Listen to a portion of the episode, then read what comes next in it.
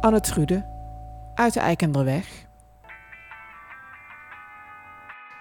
Ik durf wel te zeggen dat ik, een, uh, dat ik wel een rugzakje heb. En voor veel mensen valt dat denk ik niet in eerste instantie op. Een rugzakje. Daarin zit een periode waarin ze volledig vervreemd raakte van de mensen die haar dierbaar waren. Onder invloed van haar relatie destijds hield ze iedereen op afstand en raakte veel vrienden kwijt. Die relatie is voorbij en sinds vorig jaar woont ze in Eikenderveld. Ik had net mijn huisje gekocht op de Eikenderweg. En uh, ik kwam dus eigenlijk ook weer uh, terug voor wat ik had achtergelaten.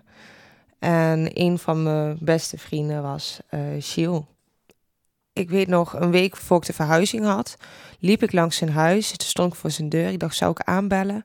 Toen dacht ik, nee, ik moet eerst heel even die verhuizing achter de rug hebben. Daarna pakken we weer contact op. Ik weet nog dat ik hier in de woonkamer stond. Uh, ik was aan het klaarmaken om te gaan schilderen. Die kleur, die oranje kleur. En uh, mijn zus die had al twee keer gebeld. Op een gegeven moment ging de telefoon weer. Anne Schudde, heb je het nieuws gezien? Het nieuws over het vreselijke ongeluk in de uren na de afsluiting van Pinkpop. En op dat moment natuurlijk het enige wat ik vraag. Wie is er dood? Toen ik zijn naam hoorde, ja, ik stortte echt eventjes in. Maar uh, nadat dat gebeurde, kwam iedereen samen.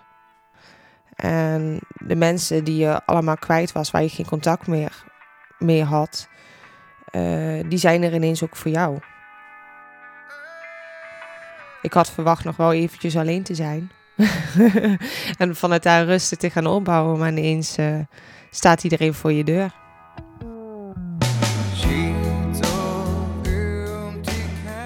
Heel veel dingen merk ik gewoon dat hij er nog is. Want wat ik zei, ik was iedereen eigenlijk kwijt.